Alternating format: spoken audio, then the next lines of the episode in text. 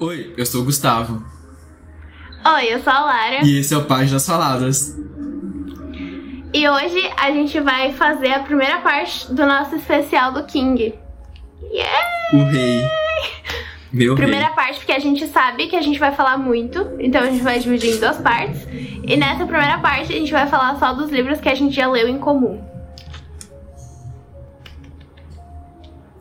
Ok. Vamos lá. Começa por Vamos qual, lá. Lara?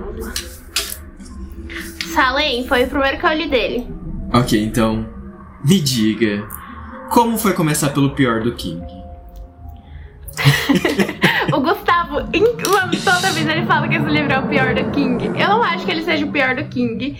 Porque eu lembro, eu tenho uma memória muito vívida de duas coisas sobre esse livro. Primeiro, foi o meu primeiro contato com o King, né? E eu achei incrível o jeito que ele transformou Salem, a cidade, né? Em um personagem. E, tipo, narrava tudo, sabe? E aí eu ficava tipo, meu Deus, isso é genial. E ao mesmo tempo eu ficava tipo, tá bom, King, já entendi a cidade, para. Tem aquela coisa de tipo, o primeiro contato com o King, sabe? Você não tá acostumado. E aí você fica tipo assim, nossa, ele tá falando muito. Mas ao mesmo tempo você fica, caramba, ele tá falando muito. e outras, outra coisa também, tem uma cena muito específica que os personagens estão entrando num lugar lá. E é tipo mais pro final do, do livro. Eu ia falar filme, pra vocês verem como que eu tenho a cena, tipo, eu tenho literalmente a cena na minha cabeça. E foi a primeira vez que eu senti, tipo, medo lendo um livro, sabe? Porque eu não sou muito de sentir medo, eu já falei isso aqui. E nessa cena, eu lembro que tava, tipo, chovendo, eu estava sozinha em casa. E aí eu fiquei, tipo, não sei Péssima se eu quero escolha. ler isso agora. Péssima escolha. Péssima escolha. Então, eu acho que eu não consigo dizer que esse livro é o pior do King, porque eu gostei dele, entendeu? Eu fiquei meio decepcionada, porque, na real, o nome desse livro original é A Hora do Vampiro, né? Uhum. Só que eu não sabia disso. E pra mim, quando vem Salem, eu achei que, sei lá, ia ser um livro de mistério.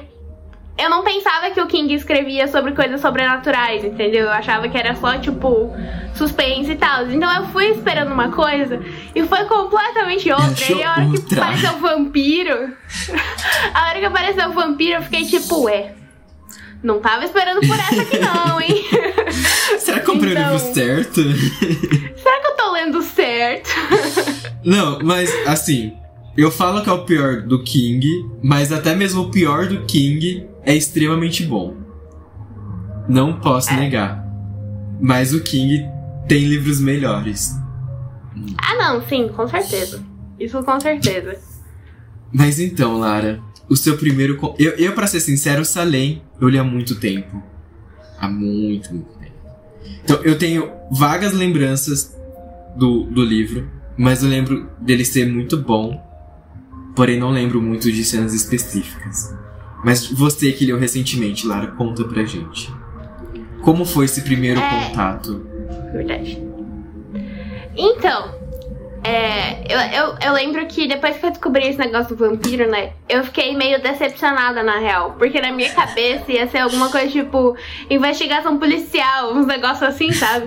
E aí a hora que apareceu o vampiro, eu falei, ah não, eu não tô lendo um livro de vampiro, não. Mas. A coisa que ele fez com a cidade e o personagem principal, que agora eu não vou lembrar o nome, mas é uma criança. E o King faz criança, gente. Sério, esse homem construindo crianças é uma coisa tão boa, tão boa, que não dá, sabe? Não dá. E aí eu lembro que era uma criança e tinha um cara adulto que ajudava essa criança também. Eu não vou lembrar o nome agora porque eu sou péssima. Mas eu lembro que eu ficava tipo, ai meu Deus, olha pra eles. E aí a criança fazia alguma coisa e eu ficava tipo, isso aí, criança. Vai, você consegue! Vai, você consegue. Porque o King tem essa coisa, né? Ele faz crianças muito, tipo, únicas, assim, muito espertas e ao mesmo tempo que isso me chocou um pouquinho no começo, porque eu fiquei, tipo, uma criança vai fazer isso, tipo, sabe, vai pensar desse jeito, vai Uhum. ter essa mentalidade. Mas é uma coisa clássica das crianças do King, elas são espertas, elas são únicas. O Gustavo tá erguendo a mãozinha. Pode falar, Gustavo. Vai é Falando isso que você falou, é uma coisa muito interessante que eu também acho no King. Porque, num, tipo, que nem vamos por assim, um exemplo da Percy Jackson. A gente dá assim, nossa, Percy com 11 anos lutando com semideus. Nunca que uma criança faz isso. Mas assim, tipo, a gente só joga ali e a gente aceita, né? Agora, no King, ele não só joga a criança ali. Ele constrói a criança de uma maneira que dá a gente entender o porquê ela consegue fazer aquilo. Tipo, ele não só joga a criança no meio. Tipo, ele conta. É tão complexo o desenvolvimento de uma criança do King que é perfeito. Eu amo. Eu só queria falar isso mesmo, que só amo mesmo. É. É tudo inteligente. É, é perfeito, é perfeito. Enfim, eu não lembro quantas estrelas eu dei pra Salem quando eu li, mas eu acho que eu dei quatro por essa coisa do, do vampiro, assim, que eu não tava esperando muito. E eu acho que a questão. Isso pesa em todos os livros do King. Pra mim, nem sempre é sobre a história, e sim sobre os personagens. Eu amo cada personagem que esse homem constrói. E não, tipo, só os personagens bons. Porque a gente sabe que os, o King faz uns personagens assim que você, quer socar, você quer bater, você quer matar. Mas eu amo o jeito que ele constrói. E pra mim é isso que traz toda a magia do livro dele, sabe? Dos Uhum. livros dele. Tipo, você se apega ao personagem, você sente que você conhece aquela pessoa, sabe? A vida inteira. E a pessoa nem existe. Exato. Eu acho isso incrível. É muito perfeito. Ah, eu adoro isso do King. Mas, Acho que é isso que eu. assim, só pra lembrar, você quer dar uma breve história sobre o que é Salem? Só pro nosso público, assim. Será que eu lembro? Salem já foi ofuscado pelas outras grandiosidades do King. Foi. Pior que eu sou. Nossa, a minha memória é muito ruim, velho. E eu não tenho livro físico, né? Eu sinto que quando eu tenho um livro físico, a minha memória demora mais pra se esvair, sabe? Porque se- eu tô vendo o livro ali, então a minha mente fica, olha, aquele livro ali, hein? Só que quando eu li pelo celular, né? Eu não tenho ele físico, eu não fico olhando pra ele toda hora, então eu. O que é? Eu sei que fala sobre vampiros e tem uma criança. Então vamos lá, gente. Voltando. a sinopse de Salem. É, vou ler o que tá aqui no, na Amazon, tá, gente? Não sei se aparecer lá vai ter essa mesma sinopse. Tá escrito assim, vou ler. Após a chegada destes forasteiros, fatos inexplicáveis vêm a perturbar uma rotina provinciana de Jerusalém. Lot. Ah, Lot é o nome da criança, eu acho. uma criança. não, Lot é o nome da, da cidade, cidade. mesmo, né? Jerusalém Lot, é verdade. Uma criança é encontrada morta. Habitantes começam a desaparecer sem deixar vestígios e sucumbem uma estranha doença. Resumindo, padrão do King. uma cidade aparentemente sombria, uma criança desaparecida e alguma coisa acontece nessa cidade. Sim. Motivos pra isso? Vai precisar ler. Eu acho que eu vou até reler. vou tentar reler esta lei. Mas vamos pro próximo, Lara. Qual seria o próximo? que você Tá. gostaria de falar? Eu, eu comecei, eu comecei, eu, eu fui assim, eu comecei por Salem, aí logo depois, famoso It. O famoso It. Vamos agora que eu li alguma coisa dele, eu sou capaz de ler It. Fui ler It. Um fato, Vai, eu deixo você começar. um fato é por It, então vamos lá. Um fato interessante é, que eu comecei por It. Corajoso. Corajoso. Mas foi. Então, pode ter spoiler ou a gente vai tentar fazer uma coisa sem spoiler? Ah, It é meio. Todo mundo meio que sabe a história de It, né? Acho que pode ter com spoiler mesmo. Então. Avisando tem spoiler. Alerta de spoiler. Vamos começar por essa grandiosidade que eu li It com os meus 14, 15 anos ali. Uma criança ainda, gente. Me caquei de medo. Eu levei tanto que eu levei um mês e meio, mais ou menos, pra ler. Mentira, foi um mês. Exatamente um mês, porque eu comecei a ler nas minhas férias. No primeiro dia das minhas férias, terminei no último dia. Porque chegou um momento da história que eu simplesmente abandonei o livro e falei assim: eu tô cagado de medo, não vou conseguir mais ler isso, eu vou ter que, assim, tentar esquecer pelo menos um pouco pra voltar a ler. Mas It. Pera. dá a sua versão de It, depois eu apresento o livro e a gente começa a conversar. Acho que daí fica mais fácil. Ah, ok. É, eu li It ano passado, então não faz muito tempo. E eu não senti medo nenhum lendo It, tipo. Thoughts. Pra mim é super.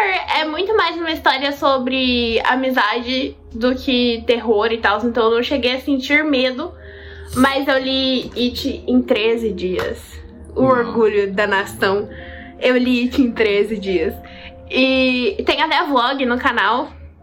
Esse vídeo tá saindo em qual canal? Esse no seu, no né? meu. Tem vlog no meu canal, onde eu gravei lendo It. Então, se vocês quiserem ver minhas reações, vai lá. E. Foi isso, assim.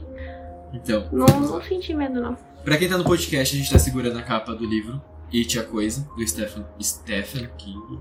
Stephen, tanto faz.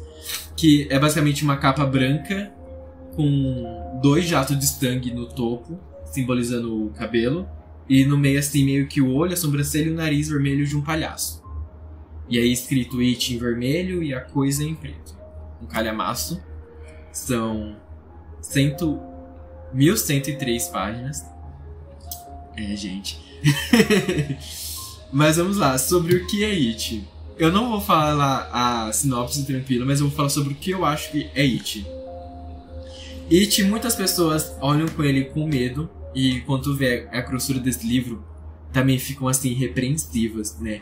Assim, ah, Stephen King, It, palhaço e tudo mais. De ser um livro de terror. Assim, eu não vou mentir, eu teve muitas cenas que eu fiquei com medo, porém, como a Lara disse também, eu não acho que é só sobre terror. É, It assim, é um livro tão complexo, não, não complexo assim de ser difícil, mas Stephen King assim foi pra tantos lados nessa história, tipo assim, pode falar, Lara. Ela levanta a mãozinha, gente. É. Adoro levantar a mãozinha. É, eu acho que ele não é um livro complicado, ele é um livro que tem várias camadas diferentes. Sim. Era só isso que eu queria falar mesmo. Sim. É, é, não, é que todo mundo fala que, tipo assim, ah, King é muito complexo e tudo mais. Não é que eu acho que ele seja complexo, ele só é bem, como a Lara disse, ele vai tratando em camadas em camadas e acaba. Você tem que ter aquela linha de raciocínio ali, o que é muito incrível. Mas It é basicamente vai contar a história de sete, uma, duas, três, quatro, cinco, seis, sete crianças numa cidade em Derry. Derry, e coisas começam a acontecer nessa cidade, principalmente desaparecimento de crianças. E ali você vai acompanhar a história dessa. O irmão do Bill, né? O George vai desaparecer. E eles vêm meio que tentar tratar disso e descobrir, assim, como isso aconteceu, pra onde ele foi e tudo mais. E aí começa a desembaralhar a história. Só que pra mim, essa história, assim, por mais que tenha muitas cenas e o livro já começa com uma cena de apertar o coração, que eu já fiquei tipo assim, já King. o que eu achei. minha- na época que eu li, gente, eu não dava notas pra livro, mas não tem como não ser cinco estrelas. Se pudesse dar mil infinita, esse livro merece. Não tem hype. Ele tem hype no cinema, mas ele merece. O cinema não merece o hype, mas o livro merecia o hype que o filme tem. Essa é a verdade. É um dos melhores livros que eu já li, tanto que ele é um dos poucos que estão dos meus favoritos. E é como eu disse, é, por mais que eu tenha me assustado muito, ainda tenho medo de, às vezes, assim, dar um delay no meu cérebro, assim, ah, olha embaixo da cama que pode ter alguma coisa aí, ah, não passa perto de um bueiro. Traumas, né? É um livro, assim, que vai muito além de- do terror. Ele vai falar muito sobre a amizade e o desenvolvimento dessas crianças. Porque o King vai desenvolver novamente crianças e, e, de novo, ele faz um ótimo serviço desenvolvendo crianças. Porque aqui, assim, você não vai só desenvolver, tipo, por que a criança faz isso, mas vai acabar desenvolvendo o medo das crianças. Tipo assim, todas ali vai ter um, um medo supremo. E ele vai desenvolver esse medo tão bem, mas tão bem, que toca na gente, sabe assim? Tipo, muitos personagens, que nem o Ed, não sei se você lembra, mas a mãe dele, com aquela coisa de remédio com ele. Era uma coisa ao mesmo tempo que é, tipo assim, é tão normal em algumas pessoas, mas você acompanhando a história dele, era tão agoniante que eu ficava assim, gente, esse menino tá preso, se liberta, garoto. mas é isso, gente, eu amei o livro. A gente vai daqui a pouco começar a comentar algumas partes da Lara, mas agora eu vou deixar ela falar a impressão dela sobre It. Nos conte, Lara. Essa coisa do. Essa coisa do Ed é muito real, velho. Eu acho que ele era um dos personagens que mais me dava agonia com essa coisa do remédio, sabe? E aí quando. Eu lembro que quando eu descobri que, tipo, ele não precisava realmente dos remédios, eu fiquei tipo. Eu não Sim. acredito que esse menino tá sofrendo tudo isso até agora. Que mãe filha da mãe. E. Enfim, eu acho que eu fui com muita expectativa, assim, para ler esse livro. O que barrou um pouco. É, sei lá, de gostar tanto quanto você gostou, ou quanto outras pessoas gostaram. Porque eu sinto que, sei lá, eu fui com muita expectativa de que ia ser uma coisa. E como sempre, o King falou: hum, hum, não vai não, vai ser isso aqui, ó. E aí, isso quebrou muito, sabe, a minha expectativa. Então, para mim, não é um dos melhores livros do King que eu li. Não é o meu favorito dele. Mas eu entendo e ele merece, sim, todo o hype. Não o filme, porque o filme é uma bosta. mas o livro merece, sim, o hype. E eu acho que essa coisa que ele construiu com essas crianças e essa, eu acho que tudo que ele construiu assim é como se fosse um mundo palpável, sabe? É como se você realmente conseguisse falar, nossa, vou ali dar uma volta em, em Derry, sabe? Tipo, sabe? E eu acho isso muito, muito legal, o jeito que ele construiu. E eu amei esses personagens, eu amei essas crianças com todas as minhas forças. Então, eu só. o final desse livro foi um pouco inesperado, vou dizer. Porque o King viajou. Gente, o King viajou de uma forma nesse final. O que, que foi aquilo? Esse vai ser nosso comentário mais pra frente, porque a gente tem cenas para passar. Não, mas. Mas enfim. Aquilo. é. Eu acho que eu dei 4 estrelas e meia. Alguma coisa assim. Eu não cheguei a dar 5 estrelas. Ai, Porque você sabe por quê que eu não cheguei a dar 5 estrelas, né? A gente vai falar sobre isso mais pra frente. A gente vai falar disso mais pra frente. É, eu, só, eu vou fazer um comentário aqui, porque você falou que It não foi o seu favorito do, do King e nem é o melhor. E sim, tem. Eu ainda tô lendo o melhor, que dizem ser o melhor. Mas falam que It ainda não é o melhor e o melhor é a Dança da Morte. Falam que King ali foi insano em A Dança da Morte. Então, eu concordo com você. Pode ser a hora que eu termine eu possa assim mudar e falar que o It não é o melhor do King ainda. Mas ainda para mim ele é meu xodó. Mas vamos lá, Lara. Vou tentar pegar uma cena aqui. Né? Não, vamos começar da cena inicial do livro, né?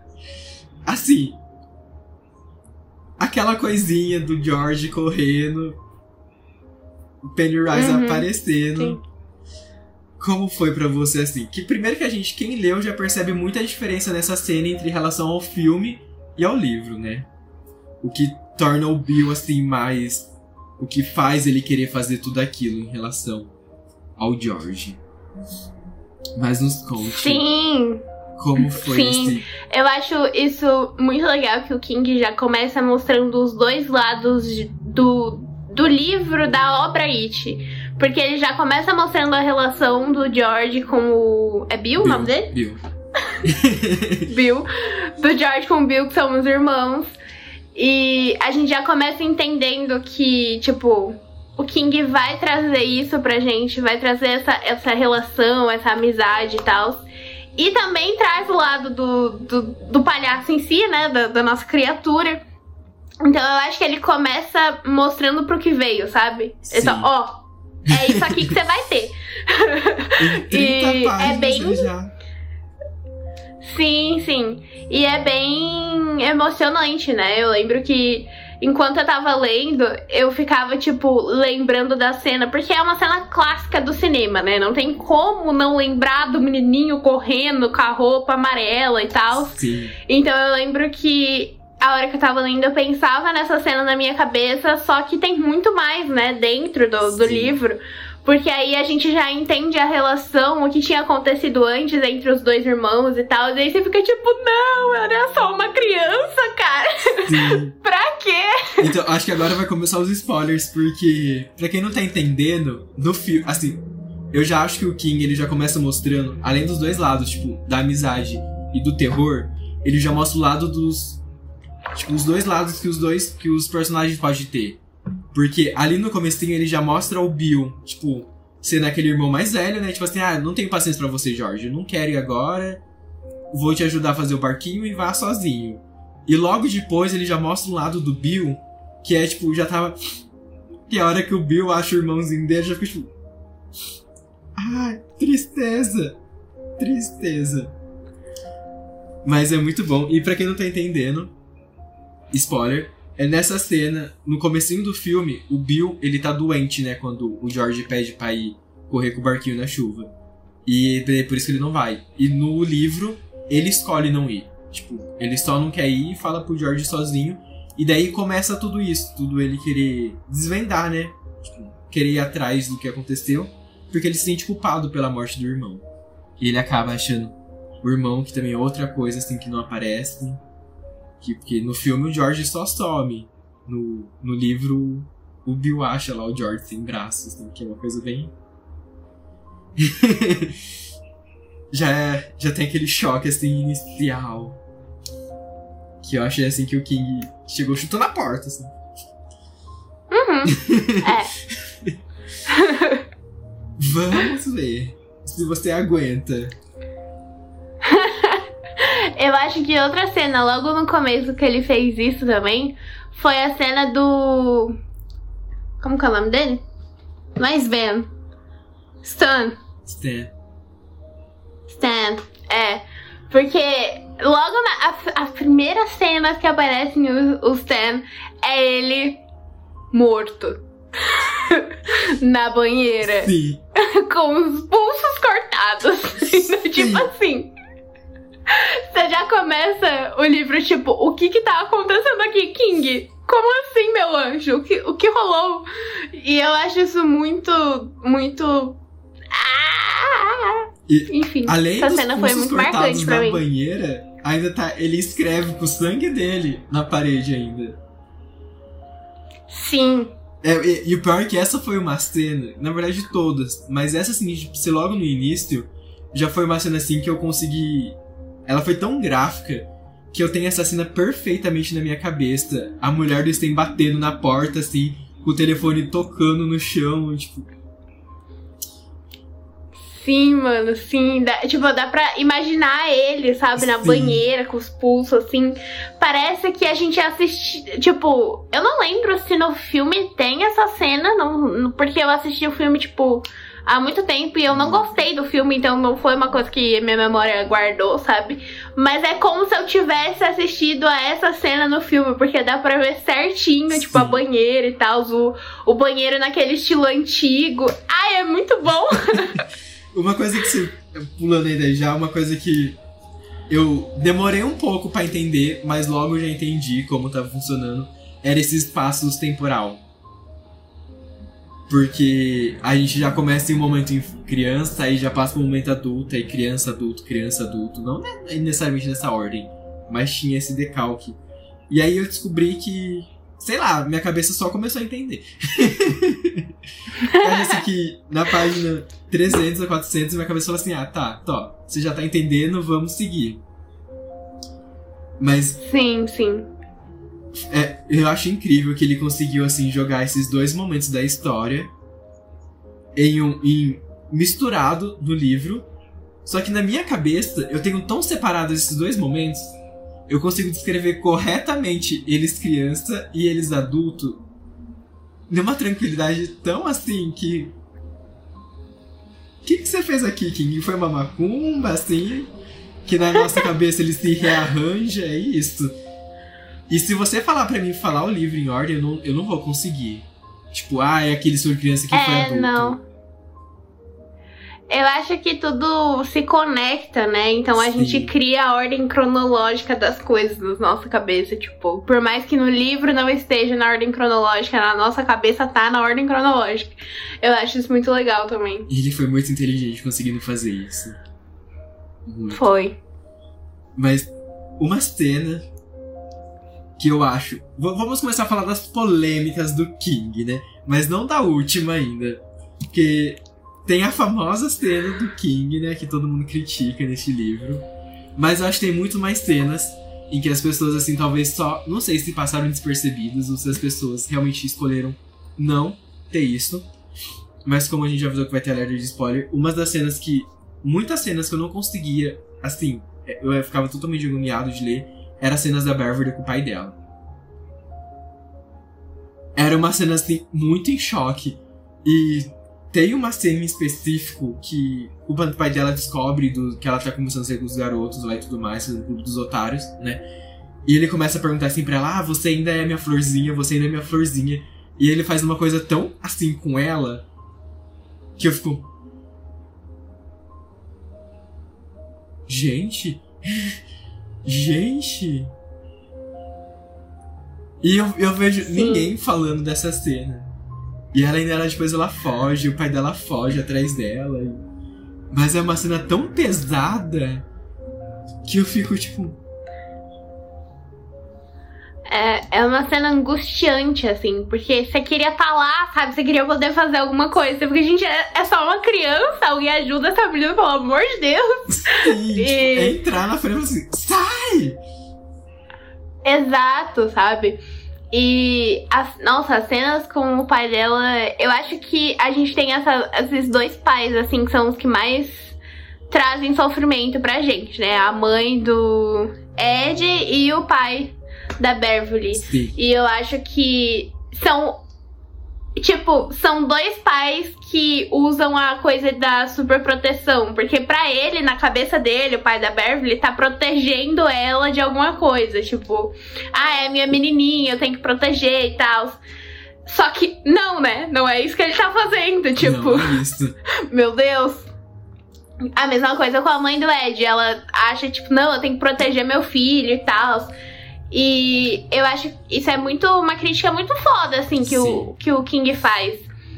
Porque muita coisa vem escondida, né? Com essa coisa de, ah, eu só tô tentando proteger, eu só quero o melhor para ele, que não sei o que, não sei o que lá, sendo que não é bem assim, né? Existem limites. Tanto que acho que é até por isso que It a coisa não é sobre, tipo, monstros em si, mas sobre as pessoas, né? Porque a gente vai começar a perceber muito lados de pessoas assim que a gente não consegue. E uma coisa que eu acho do King foda, assim, é que ele faz muito isso, mas ele também tra traz em dois extremos, muitas vezes. Tipo, ele traz as coisas de super de proteção com a Beverly, que a gente sabe que a Beverly é uma criança mais pobre e tudo mais, mora no subúrbio da cidade. E traz com o Ed, que já é uma criança assim, mais classe média, assim, tem, mora em um bairro mais seguro e tudo mais. Então, tipo, a gente sabe que nenhum dos dois extremos, assim, por mais que uma da superproteção sejam diferentes, porque o pai da Beverly só quer proteger ela dos meninos e a mãe do Ed quer proteger ele de doença, são duas coisas extremamente fortes que acabam influenciando em decisões da criança que a gente consegue perceber à frente no livro, não só decisões como medo também. E sim, a crítica no livro é muito forte em relação a isso, eu acho muito foda.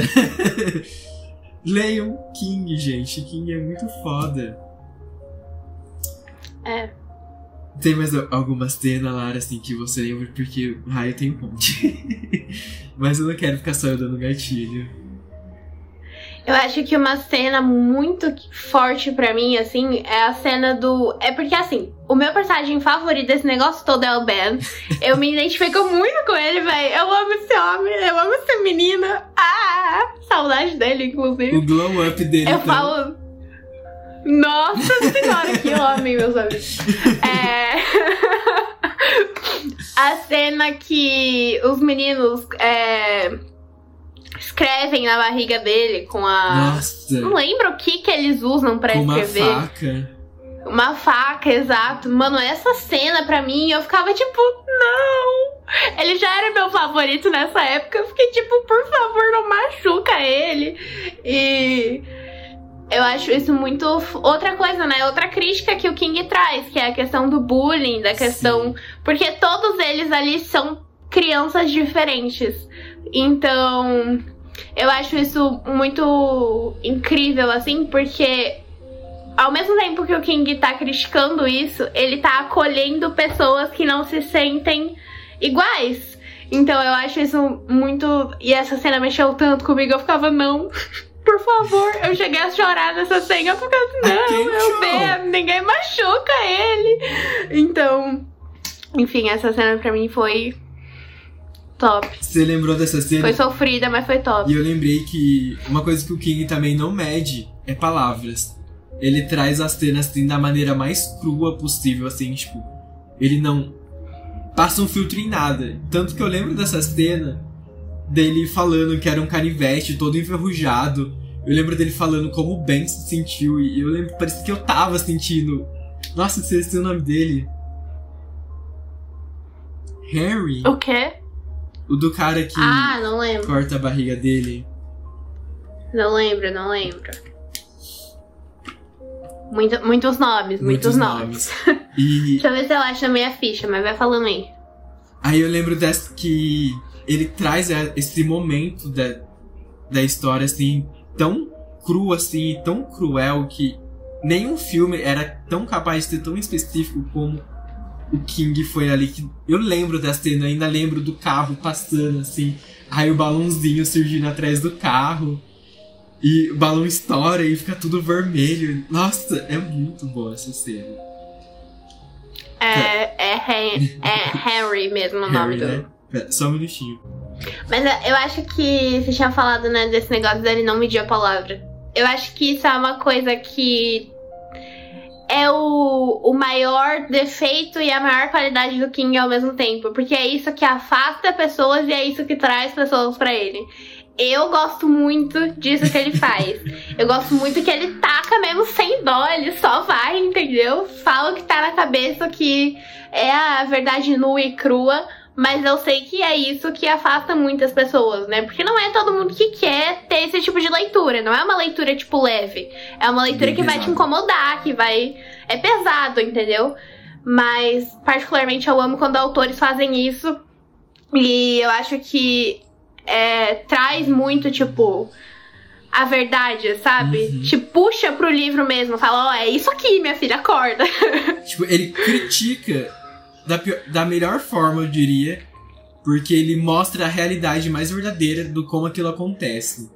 Então, tipo assim, muitas pessoas pensam, ah, não, mas o Ben, tadinho. E aí ele vai lá, puf, faz isso com o Ben. E daí você percebe, poxa,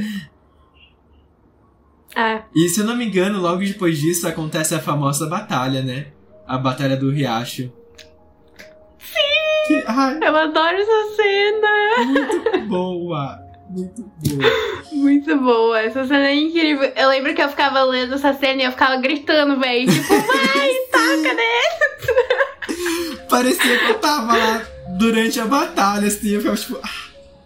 E uma coisa. Ah, sim, sim. Você falou disso, eu lembrei agora falando mal do filme. Porque, por mais que o livro ainda seja um pouco horror, o King traz muito dessas partes assim, felizes, né? Porque por mais que eles estão na merda, eles estão na merda sorrindo. Eles estão na merda juntos, na merda é isso que importa. Juntos somos mais fortes. Só que eu acho que o filme tentou passar isso, tipo assim, de ser, tipo assim, ele está em um momento pesado, mas pra eles estarem junto, tá tudo bem, ele, o filme acabou trazendo muito mais comédia.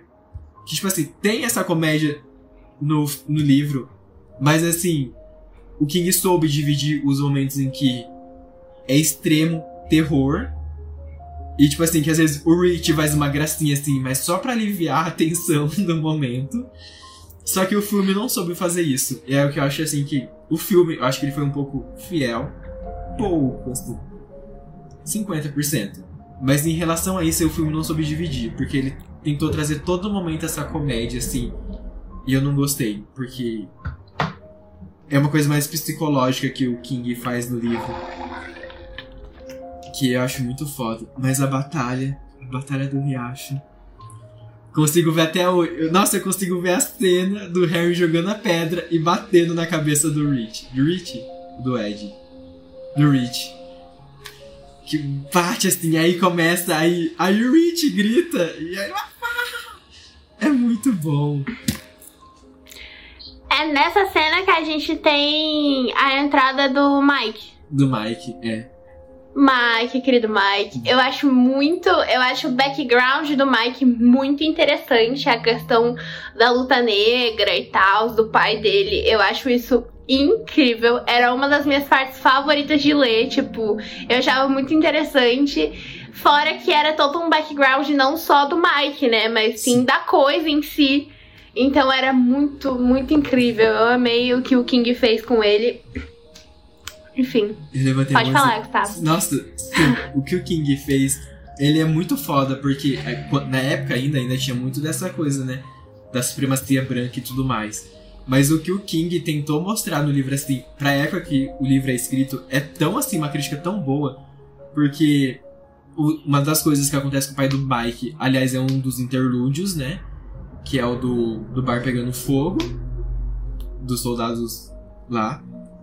E, mas eu lembro que tinha uma cena em que ele, o Mike era da fazenda, né, e tudo mais, e eles matavam ovelha, né? Eles criavam ovelha e fazia carne, pele e tudo mais. E tem uma cena, não sei se é o pai ou o vô do Mike, que obriga ele a matar uma das ovelhas. Que é uma cena extremamente. É o vô. É o vô, né? Que é uma cena extremamente. É o vô. O pai do Mike não faz isso. O pai do Mike é um anjo. É uma cena extremamente pesada eu achei extremamente pesada, porque ele deu primeiro aquela questão do ser, ser homem negro, então tem que ser mais brutal, tem que ser cruel. Ele trouxe essa parte, assim, tipo, do homem velho passando por uma criança. Que ele tem que seguir esse estereotipo, ele tem que ser. Primeiro que tem, tem aquela coisa do patriarcado, né? Tem que ser homem, por ele ser negro, ele não pode ter medo de atacar ninguém. E o King traz de uma maneira assim tão brutal assim no livro e tão cruel, cruel com má com o Mike, que eu achei assim. O Mike assim, é um dos meus personagens favoritos. Todos são, mas o Mike assim tem um cantinho no meu coração. Sim. Outra coisa, não é uma cena em si, mas eu queria que você me dissesse o que você acha sobre o nosso querido chip entre Beverly e Ben e o nosso triângulo amoroso ali, que era Beverly, o Ben e o Bill. Vamos lá. eu acho, assim, que a Beverly e o Ben seriam um ótimo casal. Mas eu acho que talvez o Ben não entenderia muitas coisas da Beverly. Tipo, os terrores dela, vamos dizer assim. Por mais que ele tenha aquela coisa hum. romântica e tudo mais, assim, o Ben ele tinha muito. Ele, vamos, vamos ser sérios, ele foi uma criança mimada. Tipo, ele era o protegidinho dos pais deles e tudo mais. Então eu acho que ele não entenderia muito a realidade da Beverly. Mas teria um ótimo casal. Não nego. Porém, eu, eu chipo ela com o Bill. Por mais que o Bill ainda também tenha, seja aquela criança mimada e tudo mais, eu acho que pelo que o Bill passou, ele, tem, ele acabou se tornando um pouco mais aberto em relação aos outros. Tipo, a entender os outros, porque ele se tocou que os outros entendeu ele para ir atrás do irmão. E ele começou a entender mais os outros, tem tanto que eu acho essa evolução do Bill extremamente incrível, porque ele era bem egoísta, né?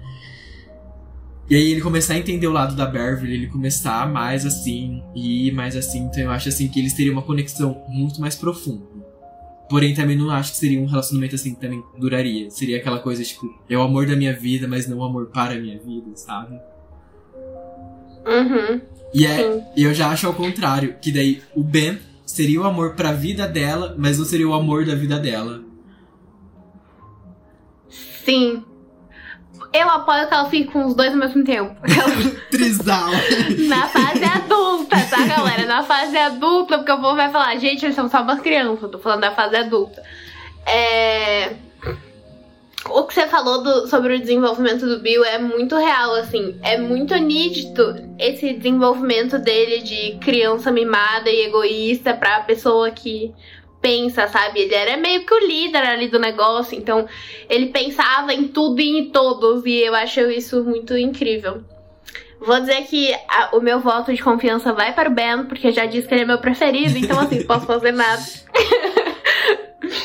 ai, ai. Mas enfim, eu gostava, eu achava fofo, assim, a, a hora que o Ben escreve. Eu não lembro se era uma carta ou se era uma música, alguma um coisa assim. Era um poema, isso. A hora que ele escreveu o poema pra ela, eu fiquei, ai, tão neném! Muito eu amo esse menino. Muito fofo. Muito fofo. Mas eu não posso negar Enfim. que quando eles ficam velhos e a Beverly vai pro apartamento do Bill eu não gostei. Porque eu chipava, assim, esperei por aquele momento, sabe? Muito bom. Todos esperamos, todos esperamos. Também não posso mentir que também esperei pelo momento do Rich e do Ed, porque também. Mano, sim! Por quê? Não. Ah, eu acabei esse livro e eu fui ver fanart. Eu eu precisava ver eles como um casal, porque o King não fez isso pra gente.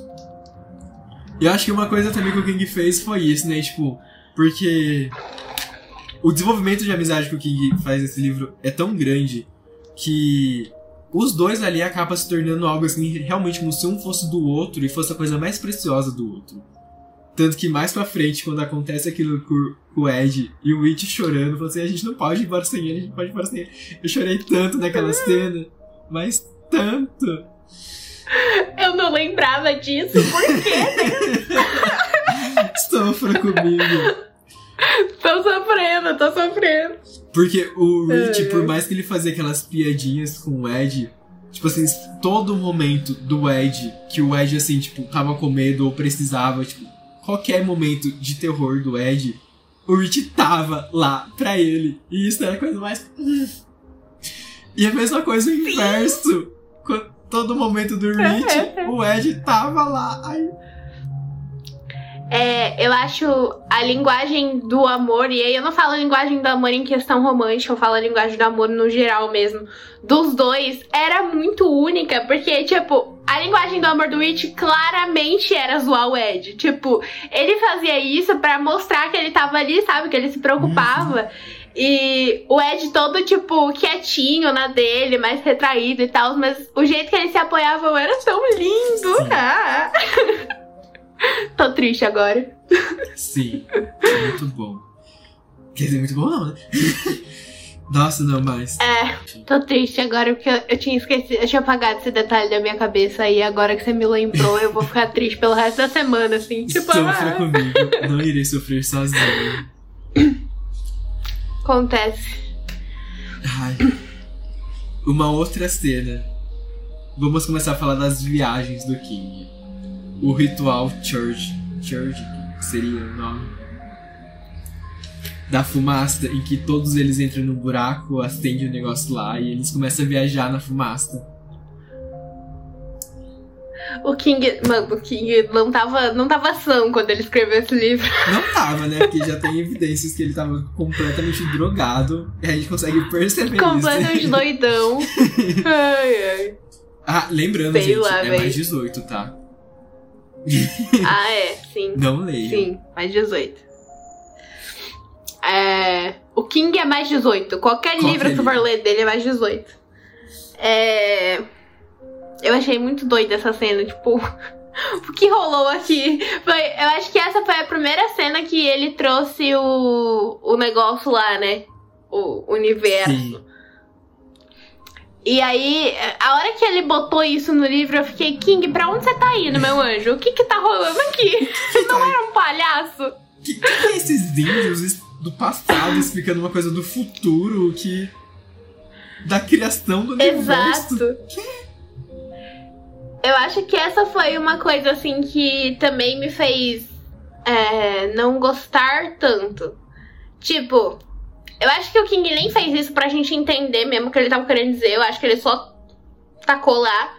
Mas é algo que ficou muito, tipo, confuso na minha cabeça, sabe? O que que era tudo no final. Nossa, jura?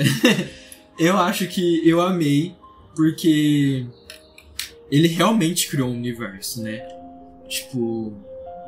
Então eu acho assim que ele deu todas as respostas necessárias pra responder tudo. Então, tipo assim, ah, mas da, da onde que a coisa surgiu? Pá, ele dá a resposta. Viajada? Viajada. Mas ele dá a resposta. então, tipo assim. Faz sentido? Não, Não. muito, mas tudo bem. Mas eu acho que essa foi a questão dele, assim, sabe? Eu acho que ele não quis trazer só uma coisa assim, tipo, um sobrenatural, vamos dizer assim, pra uma vida cotidiana nossa. Ele quis levar a gente pra um universo completo. Sabe? Tipo assim, ele quis tirar essa coisa assim, porque ele já usa coisas reais, né? Porque There existe, o Maine existe, tudo aquilo ali existe. Mas ele quis, tipo, jogar isso assim, tipo, puf. vou trazer vocês agora pro meu mundo um pouco. Uhum. Pra gente começar a entender um pouco mais como funciona a minha cabeça e como funciona o meu universo King. E eu achei isso extremamente incrível. Pior faz todo sentido mesmo, né? é muito cara do King criar esses negócios, tipo, é o King, é aquilo, entendeu? É sobre isso. Então, é, faz sentido, faz E sentido. o pior é que tem estu... Assim, eu ainda não consegui ter essas ligações. Porque, assim, por mais que eu leia bastante King ainda, eu não li. Porque o King ele tem mais de 200 obras publicadas e não para de publicar obra. não li tudo, mas tem gente que fala que interliga ainda, sabe? Tipo, esse universo que ele criou em It não foi um universo à toa. Que em algum momento tudo isso vai se ligar. E ele ainda tá falando com a Karen esses dias. Pegando que essa Karen é uma das minhas melhores amigas. E ela leu depois. E ela, e ela acabou discutindo comigo, conversando assim, né?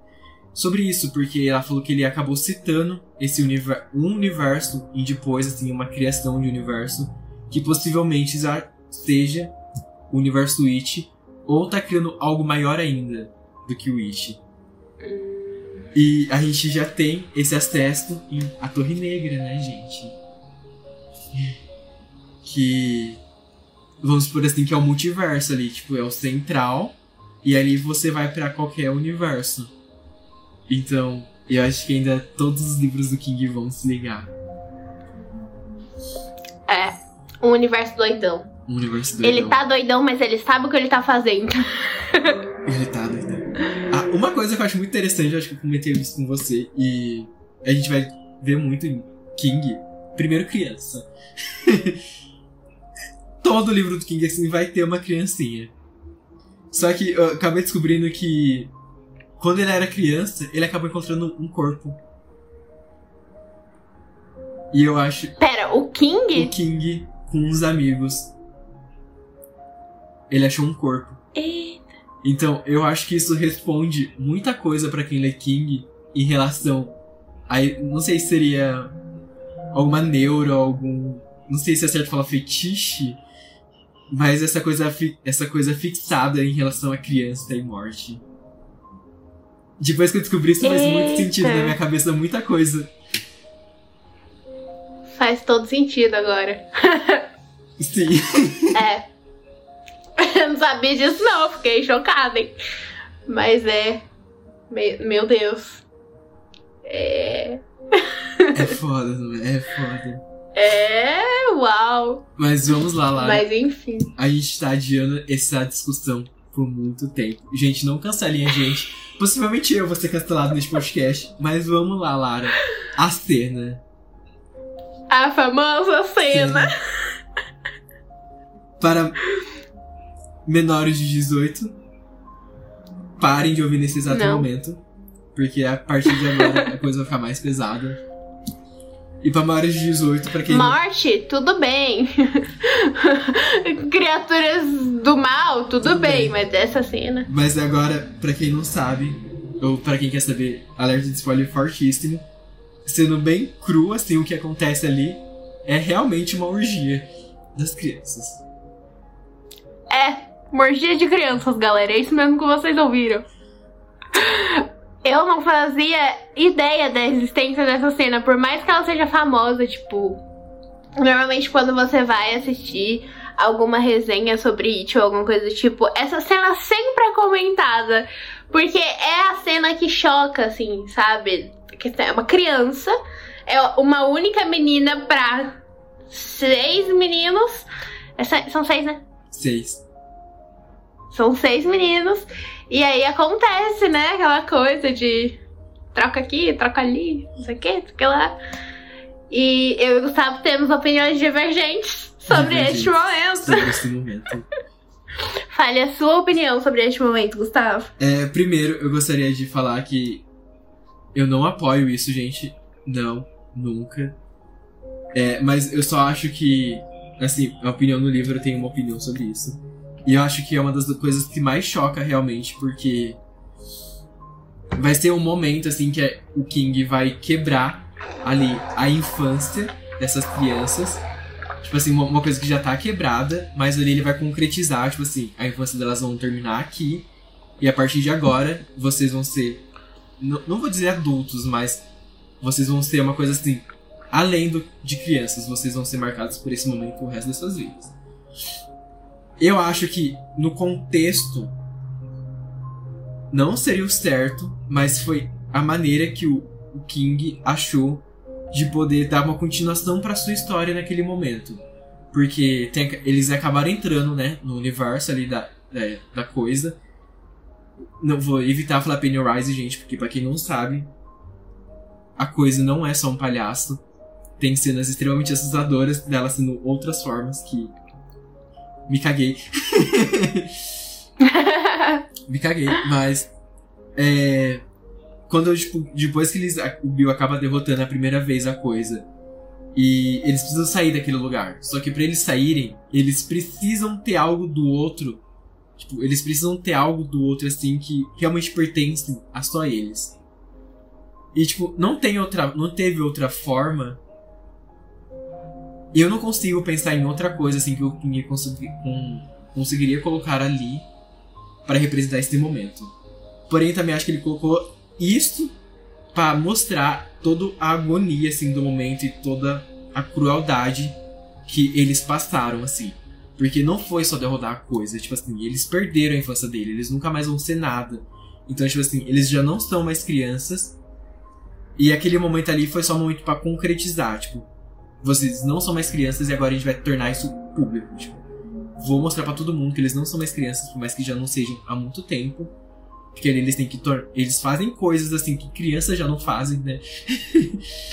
eles passam por coisas que crianças já não passam e esse momento assim, eu acho que são várias coisas que acabam representando. Acaba representando a, o fim da infância deles, tipo, o King ali concretiza. Assim, tipo, aqui termina toda a sua infância, termina a sua inocência e termina tudo. A última gota foi essa, nessa batalha. E também representa toda essa coisa de eles pertencer a eles para poder sair daquilo, porque se eles não se eles não se pertencerem, não tiver algo que é realmente só deles, eles não conseguem sair, porque foi assim que eles ganharam, né, da coisa. Eles tinham aquele amor, a amizade, eles ganharam por pela pela amizade. Então eles teriam que ter algo mais forte ainda, porque a coisa tinha algo completamente forte para aparecer e eles tinham que ter algo mais forte ainda, algo mais violento e mais cruel, mais mais tudo do que a coisa tinha para poder eles se pertencerem e aquilo ali é capaz de existir, eles criarem o momento deles. Então, essa é a minha visão dessa cena. É pesada, é pesada. Mas assim, eu acho que na minha cabeça, isso faz, é o que vai, faz mais sentido. Tá. Eu acho. eu acho que o King podia ter só colocado um pacto de sangue ali e tava tudo bem.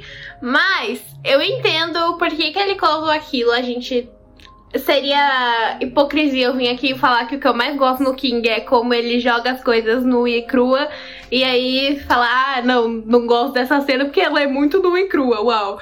É, eu acho que outra coisa também é, que ele trouxe nessa cena é a questão de que no livro inteiro a Beverly é a nossa única menina no meio desses meninos. Então, a gente tem muito vívido, tipo, da questão da sociedade mesmo e dos meninos, porque eram crianças, eram meninos que estavam entrando na puberdade. Então a gente tinha muito vívido, muito claro essa coisa de ela é a única menina entre a gente. E tinha essa coisa de do pai dela chamando ela de nomes vulgares porque ela era a única menina no meio dos meninos. Então tinha essa, muito essa sexualização da Beverly. Então eu acho que quando ele trouxe essa cena, reforçou mais e ao mesmo tempo quebrou isso, não sei. Foi como se tivesse, tipo, ao mesmo tempo provando que ela é igual a todos eles ali, sabe? Tipo, não sei se faz sentido, mas na minha cabeça faz. Sim, continua que estão entendendo. Então eu acho que foi essa, essa quebra do King de tipo, ao mesmo tempo, sim, ela é a única menina aqui no meio, ela foi sexualizada por causa disso, e não, não até pelos meninos, assim, porque eu sinto que. É claro que ele tem, eles têm as piadinhas dele, tipo, é diferente, não dá para negar isso. Eu acho que é algo natural, mas dá pra ver que eles depois de um tempo, assim, ela faz parte deles, entendeu? Tipo, já não é mais aquela coisa de tipo, ah, não, ela é diferente e ela se impõe muito sobre isso também. Do tipo, se vocês vão fazer, eu também posso fazer. Não é só porque eu sou uma menina que eu não posso. A gente tem essas falas dela, sabe? Então eu acho que também é outra cena que quebra isso, assim, de mostrar que eles são iguais e ponto final. Tipo, é um grupo crianças, no caso aí, não mais fazendo coisas de crianças, mas. E eles são parte da mesma coisa, assim, sabe? Então, eu entendo o que o King quis trazer com essa cena. Podia ter feito um pacto de sangue, né, King? Ia ser bem poderoso também. Uma coisa que você falou da Beverly é realmente verdade. Porque a gente acaba muito vendo isso. Da sexualiz... Da, do exterior sexualizando a Beverly por estar naquele meio. E, tipo, todo mundo, até o Harry ali e tudo mais, acaba sexualizando ela por estar naquele meio. Só que eles não, não acabam sexualizando ela. Tanto que essa cena ainda pra eles é um choque a hora que vai acontecer. Porque eles realmente ficam tipo, nossa, é realmente isso, Beverly, você quer isso. E, assim, por mais que aconteça, King fez de uma maneira assim bem. Pode falar. O que você falou aí, eu lembrei. É verdade, tipo, eles têm muito respeito por ela. Então, tipo assim, quando ela, ela dá essa ideia e eles ficam, tipo assim, você tem certeza que você quer fazer isso? A gente pode arrumar outro jeito e tal. Então, dá pra ver que eles respeitam muito, sabe? Sim. Não é uma coisa que. Ah, ela é só uma menina, vamos fazer isso mesmo, uhul. Não sabe? É uma coisa que. Exato, é desconfortável para eles também, entendeu? Não é só desconfortável para quem tá lendo, é desconfortável para eles. Não é uma situação que eles queriam ter que passar, entendeu? Então é. É. Yeah. Eu entendo o motivo dessa cena estar ali. e daí que você falou uma coisa da Beverly sempre se impor. Eu acho que a primeira cena que a gente percebe isso é a cena da represa. Né? Que eles ah, tá todo mundo lá se cagando pra pular da represa e a Beverly, tipo. Aí já é uma cena que a gente já vê que tem o respeito em relação a ela. Porque ela realmente tira a roupa, tipo, os meninos da tipo, ela fica de sutiã e calcinha. E tipo assim, e nem, pelo menos na narração, não tem nenhum momento assim dos meninos falando assim, nossa, uma menina pelada e tal, sabe assim, olhando com outros olhos. Só olham pra ela tomando a coragem de pular. Então, tipo, uau, ela pulou. E... Sim, eu acho que é muito uma questão de admiração que eles sentem por ela. Sim. Tipo, ela é a única menina disso aqui, então a gente admira ela por ter coragem de fazer as coisas. Então eu acho isso muito legal. Mas acho que o pacto de sangue não poderia ser, porque já acontece o pacto de sangue. E o pacto de sangue já tem outro motivo. É, sim, sim. Então, tipo, dois pactos é. de sangue iam ficar, tipo, Blé. Nossa, né? Que uhum. podia ter pensado em outra coisa. Sim. É. Enfim, né? Mas o King é o rei de fazer as coisas aleatórias. Ele podia muito bem ter achado outra coisa pra fazer aí nessa assim, cena. Eu acho que Mas enfim. Tá, tá, beleza. Eu só não acho que os detalhes que ele colocou. Assim, porque, gente, para quem não leu, é completamente detalhada. Assim. É ela falando sobre como sentiu cada um, como foi cada um, assim, é uma coisa assim bem detalhada e bem agoniante, bem repus... Como que seria a palavra? Não seria repulsória, assim, repulsiva, assim, de ler, é uma coisa... Não agrada a todos ler, tipo, eu acho que não agrada a ninguém a ler aquilo ali. É, Podia ter maneirado nos detalhes, né, King? A gente sabe que você gosta, mas podia ter maneirado. Gosta, ter maneirado ali um pouquinho. Aí sim eu concordo com os detalhes um pouquinho. Mas eu acho que ainda era essencial para eles poderem ser um todo só e, e tudo mais. Mas Acho que é isso. Acho que... Acho que, a gente podia mudar de livro, a porque a gente podia... já tá uma hora falando de It aqui. eu acabei de olhar aqui. A gente tá uma hora falando de It. Eu falaria muito mais, gente. Sim. Tem que ter um, um só pra It. Parte 3 com It. Então, qual seria o próximo, próximo livro? Por conta de alguns erros técnicos, o próximo livro fica pro próximo episódio. É isso e muito obrigada por assistir.